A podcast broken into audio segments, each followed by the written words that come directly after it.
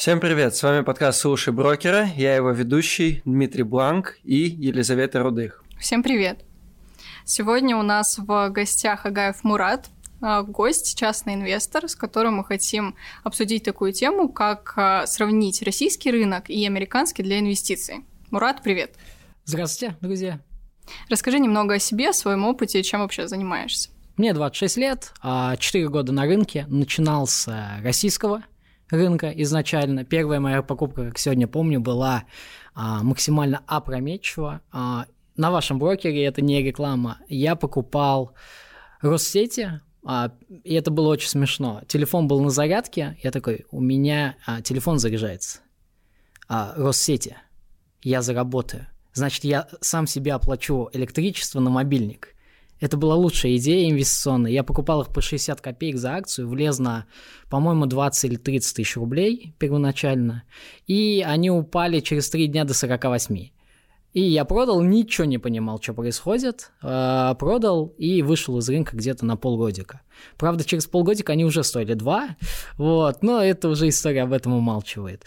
Э, и как-то так, после этого весь этот все эти полгода я там, читал литературу, да, от известного Грэма, Баффета а, до Дамадарана а, и его оценки а, различных активов. Такой вот том на полторы тысячи страниц, очень тяжелый. И неплохо, есть какие-то результаты, появилось понимание некое, что а, неважно, а, ну, я абстрагировался от денег на счету на сегодняшний день, и у меня есть единственная абстракция, она состоит из того, что у меня есть не там 500 тысяч рублей на счету или миллион, или там 100, а у меня 5 тысяч акций компании X, или там 15 тысяч акций компании Y, или там я а, хочу зайти там на 500 а, акций в такую-то компанию, потому что я покупаю доли, а, и это та самая, да, присказка а, того самого Грэма, а не а, деньги я стараюсь продавать достаточно редко. А, изначально, ну, с каждым годом количество продаж в моем портфеле все реже и реже, потому что если изначально я исправлял свои старые ошибки, то с опытом понимаю, что если бизнес хороший, зачем резать себе а, прибыль. Вот. И как-то вот так вот продолжаем а, двигаться дальше в этой э, индустрии. Сам работаю в Ньютон технологиях, мы делаем программное обеспечение для брокеров, да, и это там тоже тесно связано там с э, моей деятельностью. Э, в компании я нанимаю программистов, я рекрутингом занимаюсь. Ну, как-то так. Рассказал я себе в целом.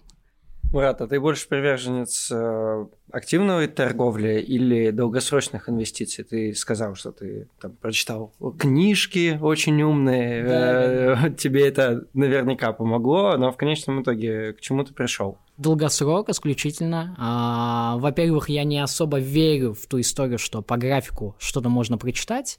А, есть люди, которые на этом зарабатывают, а, не нужно себя обманывать, они есть, они существуют где-то в этом мире. А, о некоторых из них мы знаем, и на российском рынке были такие люди, которые сейчас, правда, занимаются продажей а, курсов, а не а, инвестированием вот в краткосрочные спекуляции. Да, для меня это всегда было странным. Вот. Можно же и курс продавать, и, э, и торговать. Но они не торгуют, они только продают курсы. Но это как бы на совести этих людей. Почему долгосрочные инвестиции? Потому что э, в конечном итоге цена компании, стоимость одной акции, да, стоимость доли в компании придет к какому-то логичной, придет к какой-то логичной цифре оценки. Если у нас бизнес развивается, самое главное, растет его выручка. Для меня выручка это самое главное, потому что а, в ситуации, когда так или иначе хоть какая-то инфляция в мире существует, она так или иначе, там, если не брать в расчет Японию, существует. А, растущая выручка – это первая защита от инфляции. Да, и после этого мы уже смотрим на э, сравнение бизнеса с конкурентами, и либо берем, в моем случае я делаю так, беру некий сектор, э, ну, к примеру, это ВТБ и Сбербанк, известные два банковских, э, два известных банка в России. И э, беру сектор, вот у нас две компании, и оцениваю их по мультипликаторам. А, не нужно мне объяснять, наверное, и зрителям, и вам, почему там Сбер более эффективен как банк. Да, и мы с вами смотрим, и у меня есть два варианта. А мне Перв... кажется, стоит. Ну, да, хорошо, да. А, ну, соответственно, э, давай. если стоит, а, рентабельность у рентабельность капитала у Сбера выше, да, он зарабатывает больше денег нам с вами как акционерам. Это а, ROE, а, вот, картавый я не смог выговорить. Вот, ROE, да, соответственно. Давай по-русски, чтобы нашим слушателям было да. более понятно. Если а, у банка... А, что такое банк? Банк – это а, некая организация, которая берет у нас с вами, в основном банк зарабатывает как раз из этого, берет у нас с вами вклады, чтобы эти вклады отдать другим людям и бизнесам а, на выдачу кредитов. И вот этот вот процент разницы, то, что у вас он взял под 5%, вам отдает, а кому-то отдает под 15 или под 10 или под 8, эту разницу банк кладет себе в карман, для своего развития, для зарплат и так далее. Это основная деятельность любого банка. Поэтому э, на вот эти вот деньги больше всего на сегодняшний день зарабатывает из этих двух банков Сбербанк. Да, вот если совсем просто, то вот так вот это примерно выглядит. И вот у меня есть а, ясный вариант. Инвестировать по Грэму, купить недооцененную компанию, это ВТБ либо купить э, Сбербанк, который стоит подороже по определенным мультипликаторам, да, ПНЕ, ПНБ и так далее. А, но купить Сбер и знать то, что я вот буду с растущей компанией дальше. Но есть вариант рискнуть и купить недооценку. Почему лучше реже покупать недооценку? Потому что должна быть причина для недооценки. А, будет верным сказать, что компания именно потому и недооценена, потому что а, не мы с вами умные наш, и нашли недооценку. Мультипликаторы может посмотреть каждый у а, того или иного сектора, а потому что все продают, и мы покупаем, и мы принимаем на себя больший риск, в надежде на то, чтобы в дальнейшем заработать больше, если компания исправит свои ошибки в корпоративном управлении, историю с дивидендными выплатами, как ВТБ постоянно обещает 50% там три года подряд выплатить, но ничего не выплачивает. Все вот это вот давит на а, справедливую цену компании. ВТБ никак не может дойти до справедливой цены. Кто-то может себе ответить на те причины, по которым а он считает, что ВТБ дойдет до этой справедливой цены, он берет ВТБ. Я их на сегодняшний день знаю, и это известные на сегодняшний день причины, да, вот это вот выплата 50%, даже буквально две недели назад звучало в СМИ от руководителей ВТБ, я в них не особо верю и не участвую в этой истории, я участвую в истории вот растущей компании Сбербанка, вот. Но если, конечно, я вижу интересную а, историю в недооценке, я пойду в нее. Такой яркой истории на а, сроки последних трех лет был, наверное, АФК-система.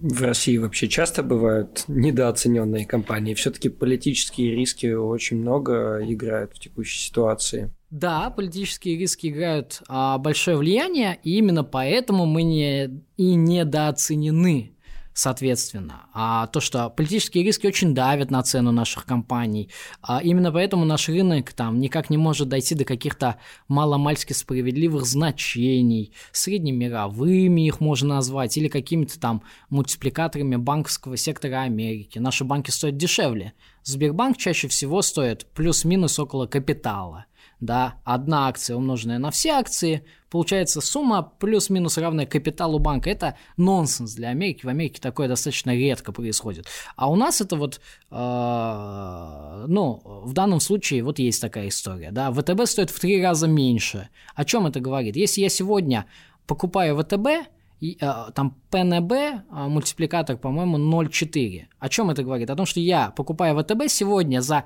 рубль компании отдаю 40 копеек. Это же шикарно. Но почему такая история сложилась? Потому что есть некие риски. Они связаны с теми э, вещами, которые я озвучивал до этого. Те же дивиденды, э, большой пакет привилегированных акций на, э, у государства э, и некие внешнеполитические угрозы, которые, разумеется, нас не покидают там последние 7-8 лет. Ты уже сказал ранее, что ты начинал с российского рынка, когда только пробовал да. совершать сделки какие-то с акциями, с акциями Россетей, в частности. На американском рынке ты вообще что-то пытался делать? Пробовал, тебе не понравилось, ты ушел? Или вот ты изначально только российский рынок? Я пришел на российский рынок, а, потом начался некий хайп, да, стало очень много инвесторов, и я вместе с ними пошел в Америку. а я это называю именно вот эти вот стадным чувством. Я пошел, потому что все пошли. А сейчас я вернулся обратно в Россию, потому что переосмыслил все. А, у меня есть американские бумаги в портфеле, но а, себе я отвечаю на этот вопрос так. Не нужно забывать про Россию, потому что больший риск, который есть в нашей стране, сулит большую а, вероятную доходность. Это некий вердикт, не знаю, как его назвать, да, некий слоган, который актуален по отношению, скорее всего, к любым активам. Если есть некий риск, то есть некая доходность. Это когда там, в 2015-2016 году люди вклад в банках делали, когда ЦБ закрывал банки.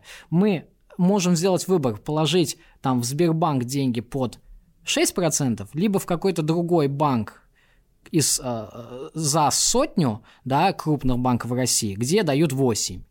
Но, соответственно, тот, который дает за 8, а, может схлопнуться, потому что ЦБ придет, постучится в дверь и скажет, друзья мои, извините, у вас ну, дыра в капитале. Вот. А, и вот это вот а, процент, на очень простом примере, он так вот и звучит, то что больше риск дает больше доходность. И я этот слоган люблю, он мне очень нравится, и по отношению к России, я думаю, он очень верен. Наш рынок очень дешевый, Именно поэтому, если а, условно вот все сейчас ждут падения, да, глобального, его не происходит и, скорее всего, не произойдет, потому что когда все ждут падения, падение не происходит. Обычно оно происходит тогда, когда все счастливы и довольны. Но когда оно будет, все упадут, и мы упадем. Но мы упадем чуть меньше, но и восстанавливаться мы будем чуть лучше. Именно а, не цена акций, как что-то эфемерное, да, как стоимость бизнеса, которая меняется каждый день из-за того, что кто-то санкции хочет там накинуть или еще что-то, а в целом как история того, что бизнесы не станут наши намного меньше зарабатывать. Да, Сбер не станет резко зарабатывать намного меньше. Сбер в 2020 году не сильно упал в прибыли по сравнению с 2019 так же, как и ВТБ, так же, как и другие наши компании, очень хорошо заработали в ковидный 2020 год. А, и что бы ни произошло, а, единственный риск, который я вижу в этой а, арифметической задачке, да, больше риск, больше доходность относится к нашей стране, то, что просто в Советский Союз скатимся. Такая вероятность, не знаю, есть она, нет, я не политолог, я не сужу, я не верю, поэтому я покупаю Россию, потому что мы очень недооценены, по всем показателям. Ну, смотри, а, ты инвестируешь в рублях в российские компании. А как же изменение курса валют, которые регулярно у нас происходят? Ты принимаешь на себя больше риск, хотя мог бы получать примерно ту же доходность, а, но теряешь а, в конечном итоге на валютной переоценке. Да, Разве верно. это не так? А, Все правильно, но, а, как ты знаешь, и некоторые зрители тоже могут знать, а кто не знает, мы сейчас расскажем, есть а, некий бенчмарк РТС. да, это российские топ-компании, голубой, там, вот этот, голубой эшелон, топ-компании России, это Сбербанк, Газпром, наши нефтяники, но они полностью в долларах считаются. И этот РТС с 95 года, как только он появился как расчетная единица для того, чтобы мы могли сравнивать российский рынок с S&P 500, а с 95 года мы обгоняем Америку а, по сегодняшний день. Я сейчас в процентах не помню, но кому интересно, может открыть визуализаторы портфелей, все это посчитать, спокойно читается, вся эта информация в открытом доступе. Правды ради, мне можно ответить, Мурат, но ведь а, в 95 году Советский Союз рухнул, мы были там просто, ну, в ужасном состоянии, и мы стартовали с низкой базы. Хорошо, на это я могу ответить по-другому. С 2015 года, с июня, мы тоже обгоняем S&P 500. Но вот, к сожалению, с августа мы проигрываем на 15% по сегодняшний день. Поэтому это опять игра в стоимость, которую все пытаются угадать. А в долларах мы вроде бы, да, а, ну, растем же в долларах, то, что я сейчас вот, да, показал. Но кроме этого важно понимать то, что наша экономика так или иначе, плюс это или минус, она в основном продает а, сырье, которое номинировано в долларах, а, а компании получают выручку в рублях в конечном итоге. Да, и отчитываются в рублях, и дивиденды платят в рублях, и цена у компании этих в рублях. И поэтому и сложилась такая ситуация, то, что российский рынок очень хорошо растет. Потому что когда а, бочка нефти там, в 2010 году стоит 100 а, долларов, а в рублях это получается 3100 рублей за баррель, потому что доллар стоит 31 рубль, да, то в каком-нибудь 2020 в 2019 году, не берем последние там два года, когда в 2019 году, когда а, бочка стоит 60, и нефть, а, бочка нефти стоит 60, а доллар стоит 65, у нас опять получается 3 300, 3 400 за доллар. В рублях наша компания получает столько же, сколько получали и в 2010 году, и в 2008 году, и в 2005. Эта ситуация в корне не меняется. Именно поэтому говорят, что наша экономика очень сильно зависима от стоимости э, нефти. И это видно вот в таких вот расчетах, их тоже можно спокойно найти в интернете. Слушай, э, ну раз ты прочитал Грэма, Баффета, то наверняка покупаешь бумаги там минимум на 10 лет, потому что не имеет смысла, если ты не веришь в нее на такой длительный срок, брать ее вообще себе в портфель. А, но через 10 лет может ведь э, ситуация очень сильно поменяться. Там сырьевая, наша сырьевая экономика может не давать той доходности, и сейчас активно выпускаются там даже уже правительством нашим э, зеленые банды различные, э, а каких-то крупных планов там ни у одной из нашей сырьевой компании по перестройке своего бизнеса пока еще нет. Вот э, что будет с ними через 10 лет? А, супер вопрос. А что будет с ними через 10 лет? К сожалению, если бы а, можно было ответить сейчас на твой вопрос так, что я не знаю, я бы так и ответил, да, но можно немножко поразмыслить. А, мы приходим к той ситуации, что у меня есть, единственное, что у меня есть, у меня нет будущего, у меня нет шара, где я могу посмотреть будущее. У меня есть а, некое понимание того, что передо мной есть недооцененный рынок, это раз. Второе, у меня есть некий слоган, который как я считаю, верен. Больше риск сулит больше доходность.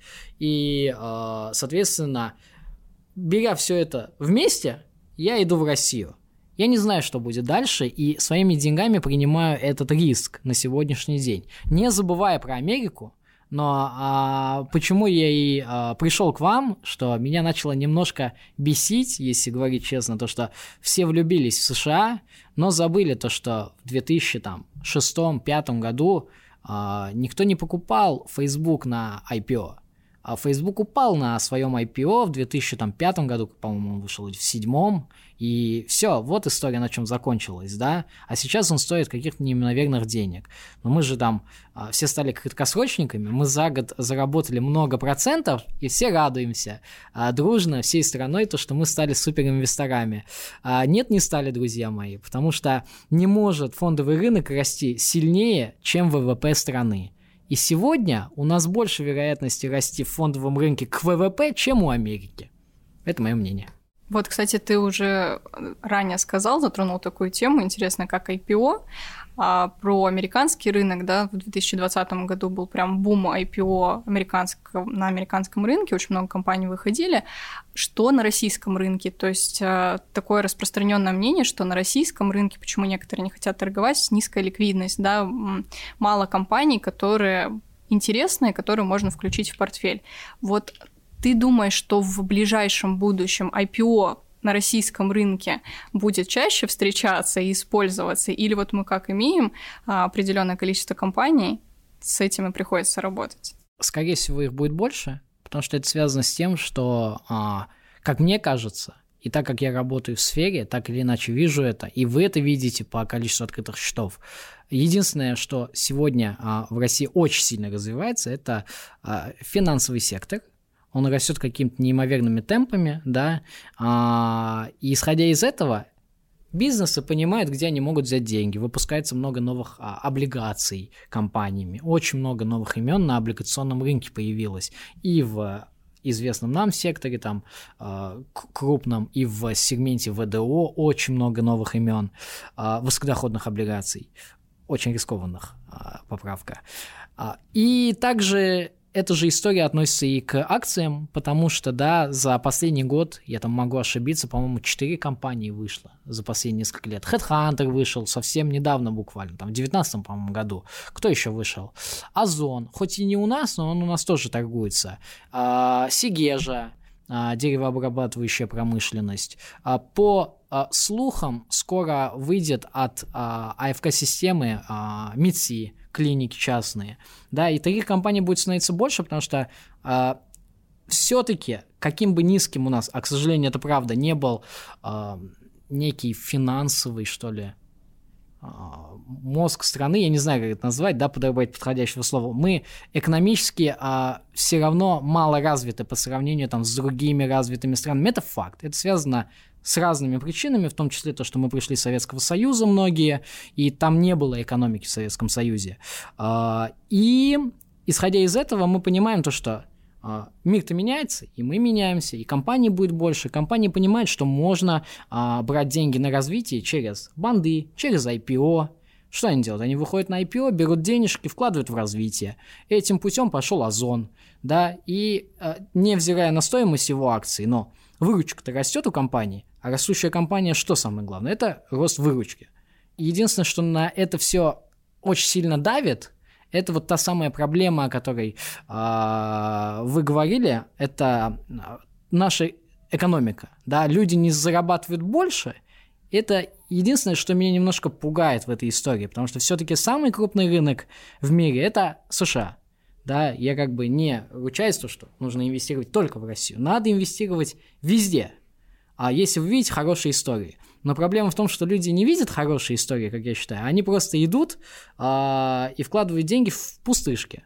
В спаке, в IPO, невзирая ни на что в компании. Эта история повторялась в 99 году, э, когда много компаний, у которых в названии было там, название компании .com, .com компании выходили на IPO, все же история повторяется, ровным счетом, как тогда. Они выходили, доходило до того, что люди не знали, какая компания выходит на IPO, и они, соответственно, покупали эти акции через фонды. А, Freedom Finance недавно выпустил, да, соответственно, такой фонд. Очень много компаний выходят.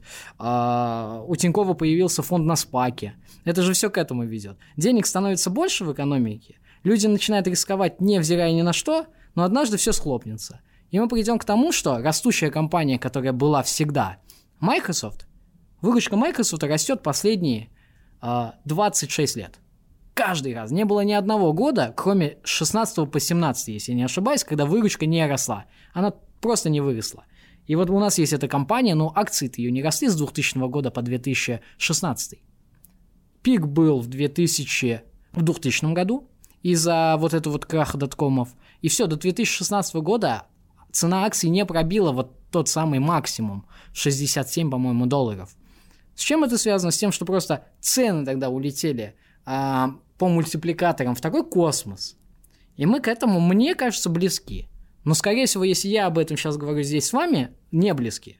Вот когда я тоже буду сидеть и говорить, что все классно, мы упадем. Упадем классно, кроваво, и все будут радоваться. Я буду радоваться больше всех, потому что смогу купить много классных компаний по очень дешевой цене. И мне будет очень хорошо, потому что я молодой, могу инвестировать, зарабатывать деньги, вкладывать и накапливать свои денежные средства. Отличная возможность. А, слушай, ты уже упомянул диверсификацию. Не раз мы затрагивали эту тему. Там Ладно, э, мы рассмотрели сейчас Россию и Америку.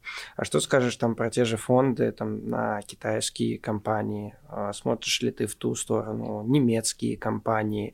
А, интересно, там вот сейчас недавно вышел фонд э, Fallen Angels э, от компании Finex на высокодоходные банды, но только американские. Что скажешь по этому поводу?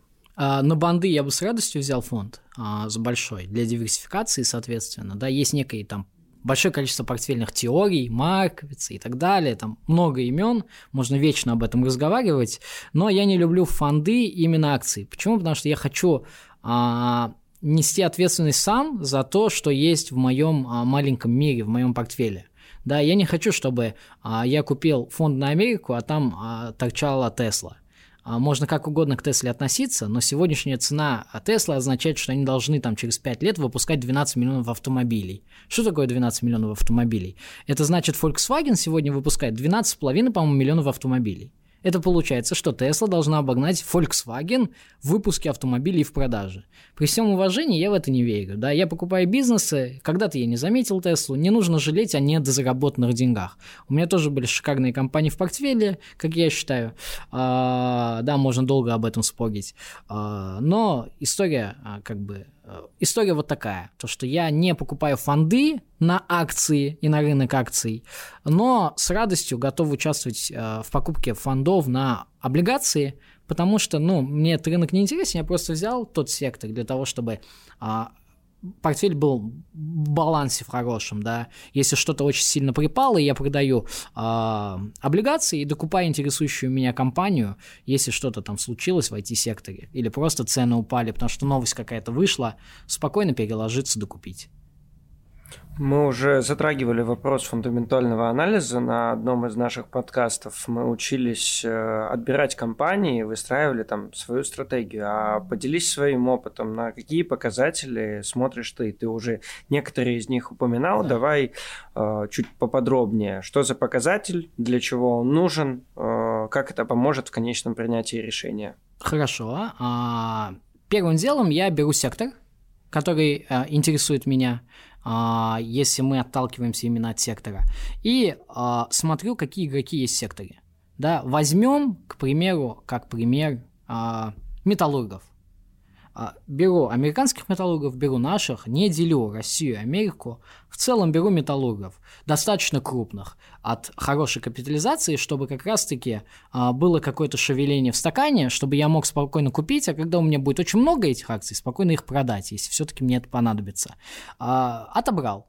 Теперь идем дальше. А, первым делом я смотрю на, а, в данном случае, в случае данного бизнеса, где есть заводы и так далее, я смотрю на а, показатель а, ПНБ. Да, соответственно, это а, цена компании, деленная на ее капитал. А, это та самая история, когда я за рубль могу а, э, заплатить там 50 копеек или 60. И я не беру самые дешевые. Я просто их вот так вот собрал, а, выделил эти там 7 или 8 компаний, к примеру, а, в некую таблицу, и начинаю сравнивать ROE компании и ROA. Эм, рентабельность к активам или рентабельность к капиталу. А, лично я смотрю часто на рентабельность к активам, потому что я считаю, что компания... А что такое активы? Да, нужно с этого, наверное, начать. Активы – это капитал, те деньги, которые есть у компании, плюс долг плюс обязательства. Вместе это получается у нас активы.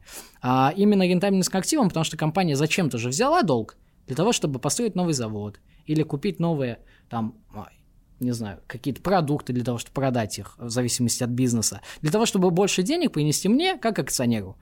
Отталкиваясь от этого, я беру компании с самым высоким, а, самой высокой рентабельностью и стараюсь найти среди них а, достаточно низкую оценку по ПНБ.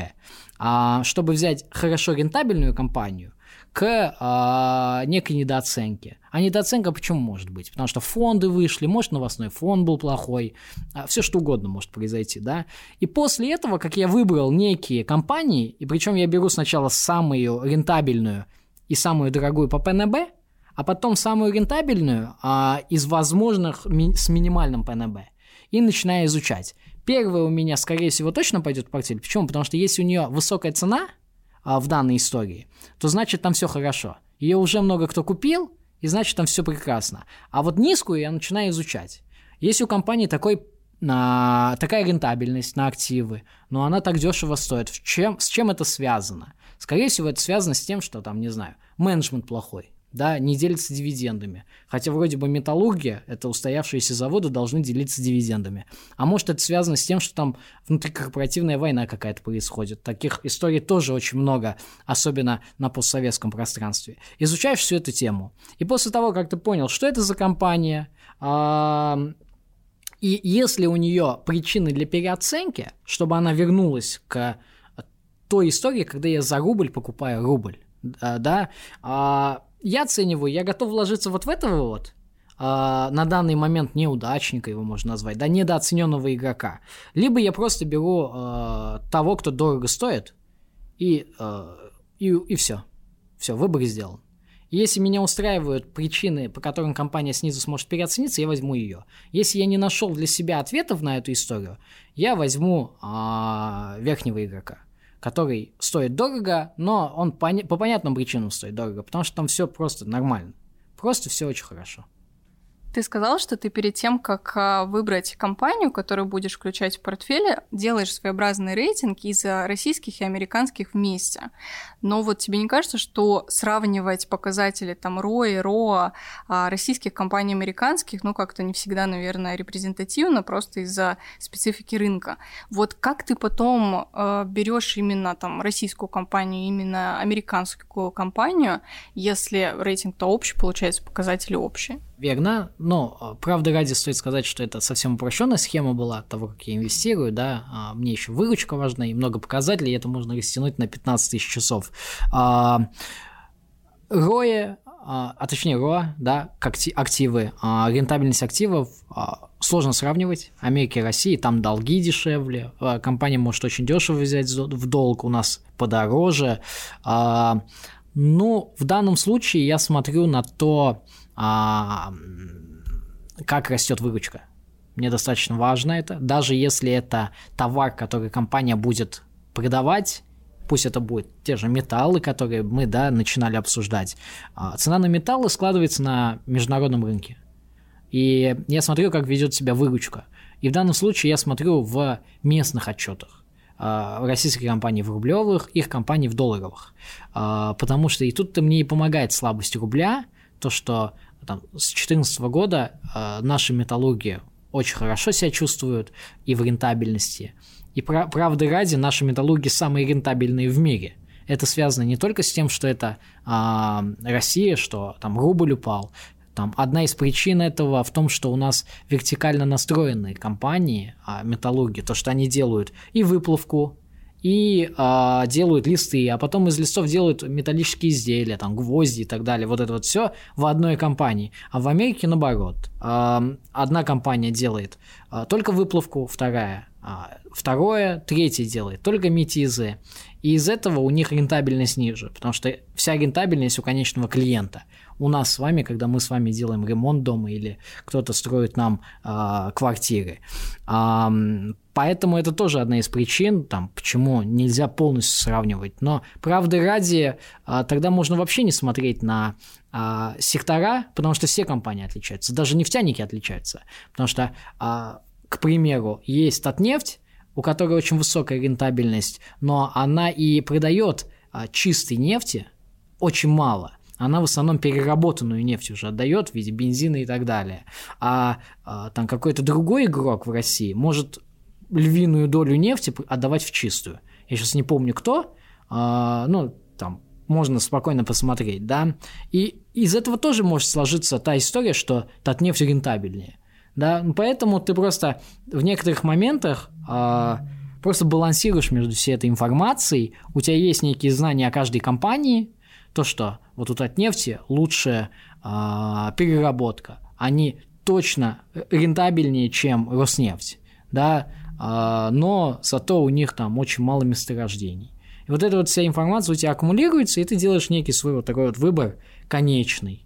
Да, среди металлургов я, конечно, выбрал наших то, о чем я говорил, потому что не потому, что мы в России, а потому что у нас реально самые лучшие металлурги на данный момент, самые рентабельные. Почему они рентабельные, я уже сказал до этого. И э, все это э, сплюсовав и саккумулировав, берешь нашу тройку золотую, ребят, ММК, НЛМК, Северсталь, и из них выбираешь. Если ты не хочешь выбирать из них, бери всех трех. Вот, там отличия между ними не такие большие. У ММК нету там низкая вертикальная интеграция, насколько я помню, да, а у остальных парней очень хорошая и большая доля выручки э, из э, европейских стран или из всяких других. А ММК в основном там 90% выручки, если не ошибаюсь, получает в России. Да, ну вот такие вот некие нюансы. Но я взял вот двух. Я взял ММК и взял э, Северсталь. И вот видите, что происходит. И все хорошо, и продавать смысла нет. Но кончится рост цены на металл. Ну, подождем. Э, дай бог, цены на эти компании станут чуть ниже, докупим. Не станут, все равно докупим. А, потому что компании же э, очень выгодные, да, они очень много зарабатывают. Рентабельность к капиталу у этих компаний там что-то типа 40%, это очень много. Это на рубль они нам зарабатывают 40 копеек. Это, ну, какие-то цифры сверхкосмические. Почему они сверхкосмические? Потому что есть компания Microsoft или Facebook, да, которой не нужно много заводов и так далее. Вот Facebook не нужно много заводов. Но у Facebook тоже рентабельность там около 50 или 45. И вот мы видим старого игрока из э, древних производств, которых сейчас никто не покупает. Никто не идет покупать ММК или НЛМК. Все идут покупать Facebook, а потому что это IT-компания. Но рентабельность у них одинаковая. Ну просто а, к этой рентабельности мы берем а, мультипликаторы оценки и те самые ПНЕ, ПНБ, все это навешиваем, и мы понимаем то, что при одинаковой рентабельности у нас получается история, что ММК стоит в разы дешевле, или НЛМК, да, или Северсталь, в разы дешевле. Если все лопнет, однажды, то, разумеется, а, я буду сидеть в своих вот металлургах и буду радоваться жизни, потому что, ну, я не верю, что а, сильно упадет то, что и так дешево стоит в сравнении. Хотя, будем честными, глупо сравнивать между собой металлурга и IT-компанию, да. Одна, которая во всем мире, а вторая здесь. Ну, это такой вот пример э, для там, того, чтобы подумать. Вот эта вот разница в стоимостях, она есть, и мы дешевые вот очень дешевые. Но в большинстве своем. За исключением одной компании, я в России припомню только одну компанию, которая очень дорого стоит, это Яндекс. Отдавать такие деньги сегодня, ну, я не знаю. Почему-то люди берут Яндекс, но не берут Google, да, который стоит 30 годовых прибылей, а Яндекс 100. Ну, у меня нет ответа на этот вопрос. А, есть свое мнение, а, что это за люди, а, я умолчу об этом. Самое главное, то, что не стоит забывать, если вот многие сейчас бегают, получают квала, да, все забегали, а, все хотят получить квала. Друзья мои, если вы не можете заработать на нашем рынке или на неквальском, то на квальском у вас тоже не получится. Начните с каких-то азов хотя бы, начните изучать компании, ну хоть немножко, потому что вы даже не знаете, чем они занимаются. Все берут а, вот эту хайповую историю а, Брэнсона а, Virgin Galactic. Virgin Galactic. И мне говорят, скоро отчет. Мне пишут в личку а, или в чатах в телеге. Скоро отчет. Мы улетим uh, to the moon в космос. Я такой, друг, а что ты ждешь от отчета? Он такой, выручки. Я говорю, а откуда она появится, если компания ни хрена не зарабатывает? Там же тупо нет денег. Это машина для того, чтобы сжигать кэш. Конечно, это классная история, чтобы купить одну акцию, да, или там еще что-то, или космос это наше будущее. Но когда-то было очень много Майкрософтов, но выжил только один. А эта история тоже такая же. Кто сказал, что именно Virgin будет лидером этой гонки? Я не знаю. Вот я их не беру. При том, что даже сейчас у них есть уже достаточно конкурентов. Да, да, да, которые не на рынке, а если бы даже были на рынке, ну их тоже бы покупали. Это просто повсеместное а, сумасшествие, которое повторяет 99 год. И вот к этому мы сегодня пришли, и, скорее всего, это не кончится сегодня, скорее всего, это не кончится завтра. Но э, я верю, что начнутся повышаться ставки, Америка перестанет давать много денег своим гражданам, и тогда-то мы и попляшем. И ну, до этого еще может, годика два есть. Да, да. Ну, а я себя буду спокойно и прекрасно чувствовать со своими активами в виде АФК-системы, Сбербанка, и своих любимых российских эмитентов. Мурат, спасибо большое за то, что поделился с нами, наверное, своим опытом и мнением по российскому рынку, потому что очень много действительно до этого было подкастов у нас в основном про американские, как-то больше ажиотаж и хайп сейчас идет на Америку, причем а, не Санкт-Петербург, наверное, а именно вот Nice NASDAQ биржа. А, согласна, что на российском рынке тоже есть интересные истории, дивиденды у нас самые большие в мире процентном соотношении, поэтому думаю, что каждый из инвесторов найдет свой рынок, где ему в первую очередь будет комфортнее. А, ну а мы тебя благодарим за то, что с нами поделился интересной информацией. Всем спасибо и пока. Всем пока. До свидания. Материалы, представленные в данном выпуске, не являются индивидуальной инвестиционной рекомендацией. Финансовые инструменты либо операции, упомянутые в данном материале, могут не подходить вам, не соответствовать вашему инвестиционному профилю. ООО «Компания БКС» не несет ответственности за возможные убытки инвестора в случае совершения операций либо инвестирования в финансовые инструменты, упомянутые в данном материале. Акции, облигации.